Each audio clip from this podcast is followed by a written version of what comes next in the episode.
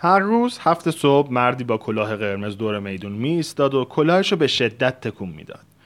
روزی پلیس بهش شک کرد و گفت داری چیکار می‌کنی؟ مرد گفت که دارم زرافه رو از اینجا دور نگه میدارم. پلیس گفت ولی اینجا که زرافه ای نیست. مرد گفت پس من کارم خوب انجام دادم.